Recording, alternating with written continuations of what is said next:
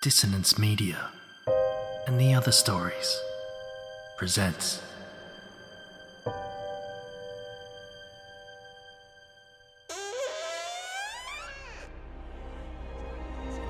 Step into the abyss of After the Gloaming, a gothic fiction podcast that delves into the depths of human emotion, unyielding love, revenge, internal struggles, and restless souls await you in nine haunting episodes where dread, fear, and rare glimpses of eerie happiness linger. Dare to listen on your favourite podcatcher? After the gloaming beckons. Search now, but beware. Innocence will be left behind.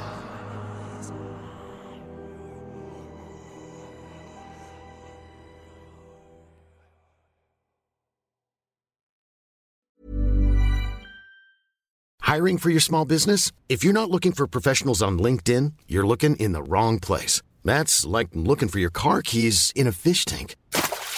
LinkedIn helps you hire professionals you can't find anywhere else, even those who aren't actively searching for a new job but might be open to the perfect role. In a given month, over 70% of LinkedIn users don't even visit other leading job sites. So start looking in the right place. With LinkedIn, you can hire professionals like a professional. Post your free job on linkedin.com slash people today. There's never been a faster or easier way to start your weight loss journey than with PlushCare.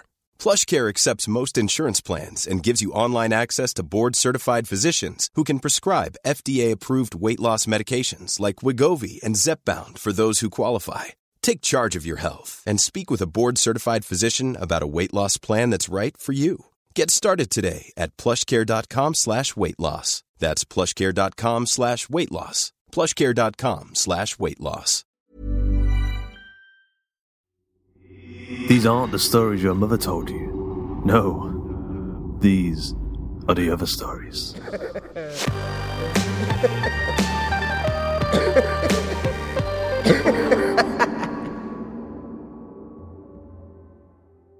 Today's episode of The Other Stories is Maze Play, written by Georgia Cook and narrated by Justin Fife.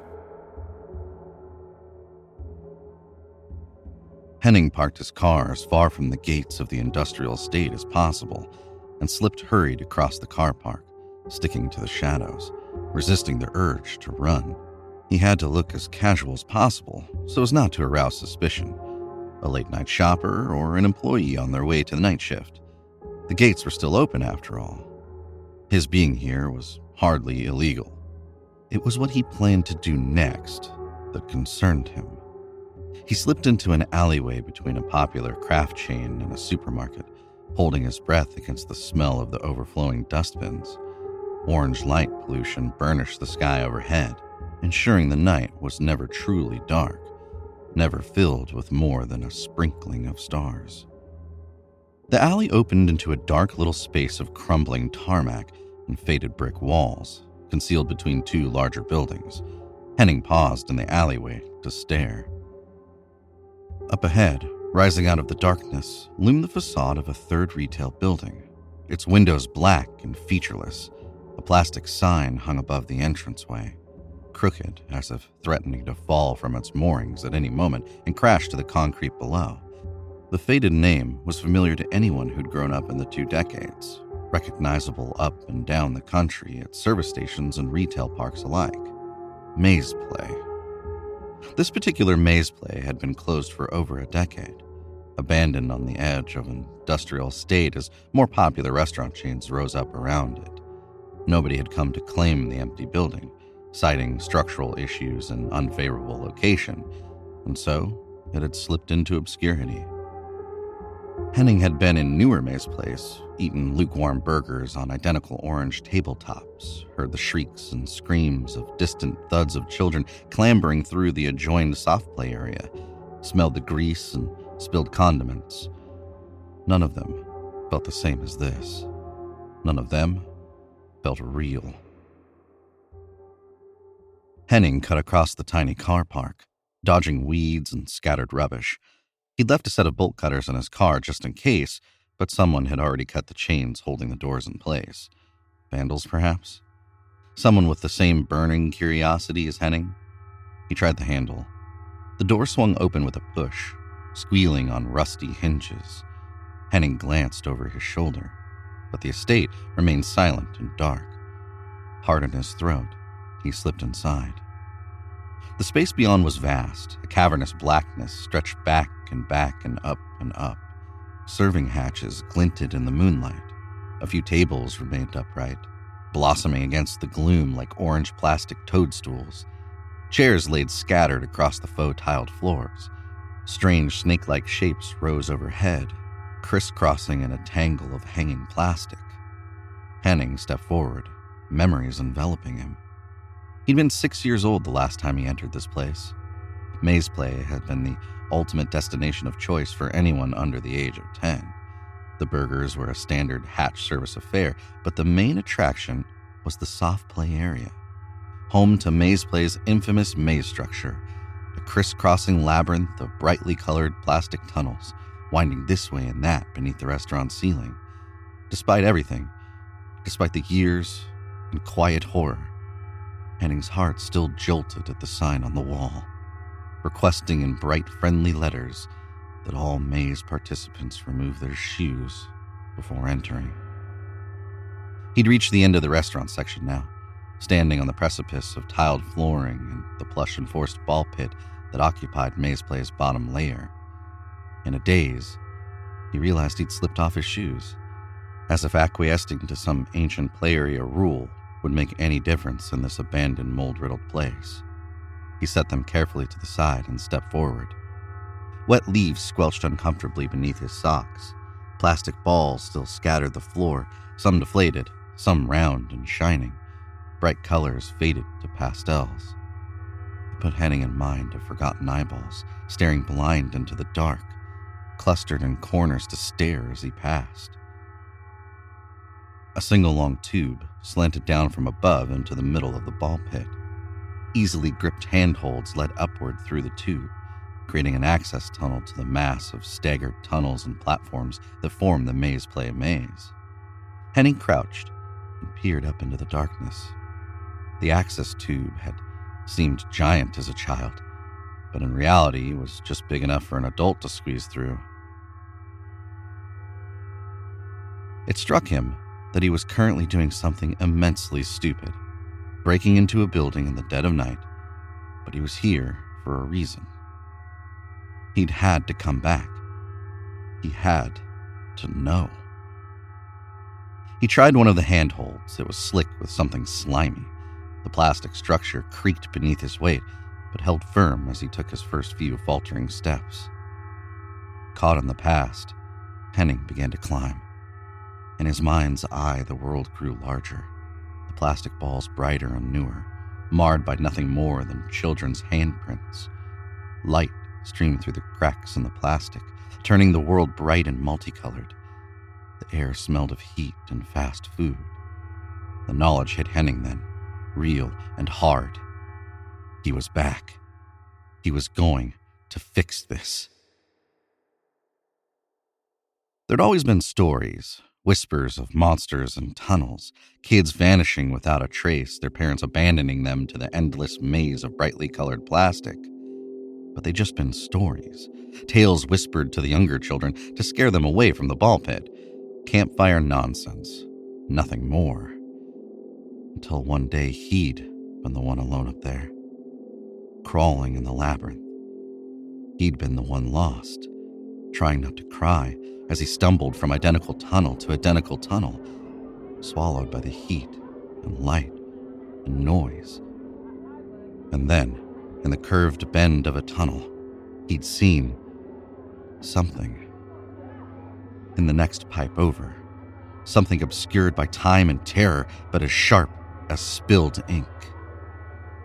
He remembered the squeal of fingernails on plastic the panicked thud thud of a child's kicking feet against the tunnel walls, the scream rising above the shrieks and yells of background play, cut off with horrendous finality. Then, as his child self crouched in the bend, frozen with fear and uncertainty, the sound that had haunted him from that moment to the present lodged in his brain like a stone in the crack of a door, wedged open on the howling wind of speculation a soft, organic sound, and a smell like turned copper, as somewhere lost in the endless maze of interconnecting tunnels, something began to feed. Henning returned to the present with a jolt, stomach churning. He was at the top of the tunnel now, peering into the winding labyrinth beyond. He swallowed. Did he really remember the final part? Or had adult imagination embellished his childhood recollection? Steeling himself, Henning pushed upwards into the maze. No light here, no bright plastic colors. The tunnels were smaller, darker than he remembered. Henning could barely see more than a foot in front of his face. After a quick glance in both directions, he chose the left hand tunnel, winding away along the wall of the building. He was here now. He'd come this far. Even if he only shuffled a few painful inches, even if he only glanced around one plastic bend, it might dispel some of the nightmares, some of that lingering horror that was all he needed. He crawled forward, trying not to breathe too deeply. The air was fetid and bleak, thick with the stench of rotting food and stagnant water. Even after several bends in the tunnel, pausing only to select new directions from the branching paths, Henning's eye grew no more accustomed to the darkness. It was relentless, a pulsing, pressing thing. Even the gloom of the main restaurant was better than this. Henning glanced over his shoulder. Behind him, the tunnel intersected again and again into multiple paths, bending and twisting in all directions. With a twinge, he realized he had already had no idea which route he'd taken. He was lost. He had two options shuffle backwards, blind in the dark, and hope he reached the access tunnel again, or struggle onwards in hope of finding another exit. Henning continued forward, feeling his way carefully. Another bend brought him to a section of long, thin tunnel, stretching away into total darkness. The tunnel walls scraped at his shoulders, pressing inward even tighter than before. Henning tried to push forward to the end of the tunnel, but the plastic caught at his jacket the further he crawled, snagging the fabric and scraping his shoulder. The tube had narrowed as he crawled, closing in around him like a constricting gullet. He tried to squeeze backwards, but it had already tightened too much around his middle. Realized dawned, panic sharp. He was stuck. Claustrophobia engulfed him. Henning tried to breathe, tried to calm himself. These tunnels were too small, too decayed, too broken. What happened if he fell from this height? The plastic bone structure gave way under his weight, sending him plummeting to the ground below. Would anyone find him? Did anyone bother to check this place? A sound cut through the darkness, magnified by the building's emptiness. Henning froze. Footsteps? He could hear footsteps on the floor below. Had someone spotted him outside? Perhaps Maze Play had a night watchman after all. Stupid, stupid. What on earth did he think he was doing? Henning lay as still as he could, praying that whoever it was would simply make a cursory circuit of the restaurant, then leave. To his dismay, the footsteps grew louder, changing from the echo of the tiles to the whispering thud of the ball pit plush. There was a pause, then a dull thud thud of clambering feet. The maze structure trembled. Horror prickled Henning's spine. Down below, someone else had entered the access tunnel. Was it really a night watchman? Perhaps a fellow intruder? Some local teenager having watched Henning break inside, now trying to give him a scare? None of those sounded appealing. None of them explained the way Henning's heart froze at the sound. A childlike fear gripped his heart, real and all consuming. The panic of being caught somewhere he shouldn't, somewhere forbidden and adult. The panic of feeling his way in the blinding darkness. Hello? He whispered. Nobody replied.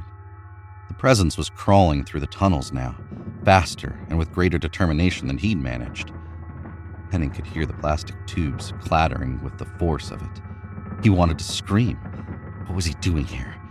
What on earth had he hoped to achieve? Breaking into an abandoned play area in the dead of night, climbing up into an unsafe and unsuited maze of plastic tunnels. Had he hoped that something might still be lurking up here? crawling from his childhood nightmares to prove him right? Or, worse than that, that he might find nothing, nothing at all. Henning lifted his head, swallowed uselessly. Hello? he rasped, louder. The clattering stopped. Silence fell. Henning listened, his heart pounding, his chest constricting. For a moment, he'd hoped the intruder might reply. The sound started again, slower now, deliberate and soft, rustling through the tunnels with careful determination. Henning couldn't help but picture someone sliding through the tunnels on their belly, an elongated human snake pulling themselves inch by inch across the mold slick plastic towards him. He closed his eyes with a whimper, trying to dispel the image. Please, he managed. You've made your point. This isn't funny. I'm, I'm stuck. And now they knew where he was. Now they knew where to find him. And he was wedged up here, all alone. The shuffling, slithering sound had reached the tunnel behind him now. A final bend in the tubing, and it would reach him, find him stuck here, blind and helpless. A whispering wheeze rose in the air, tight with excitement and hunger. Scrabbling fingernails fought for purchase on the rotten plastic. Henning held his breath and waited.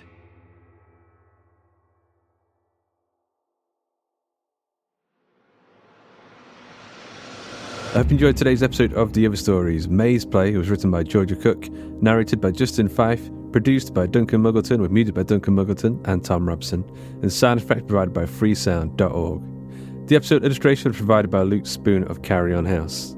A quick thanks to our community managers, Joshua Boucher and Jasmine Arch, and to Joshua Boucher for helping with our submission reading.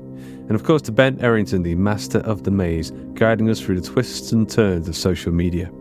Georgia Cook is an illustrator and writer from London. She's the winner of the LISP 2020 Flash Fiction Prize and has been shortlisted for the Bridport Prize, Staunch Book Prize, and Reflex Fiction Award, among others. She can be found on Twitter at, at Georgia Cooked and on her website, georgiacookwriter.com. Justin Fife is a voice actor and podcaster. You can follow him on Twitter at, at JustinBFife.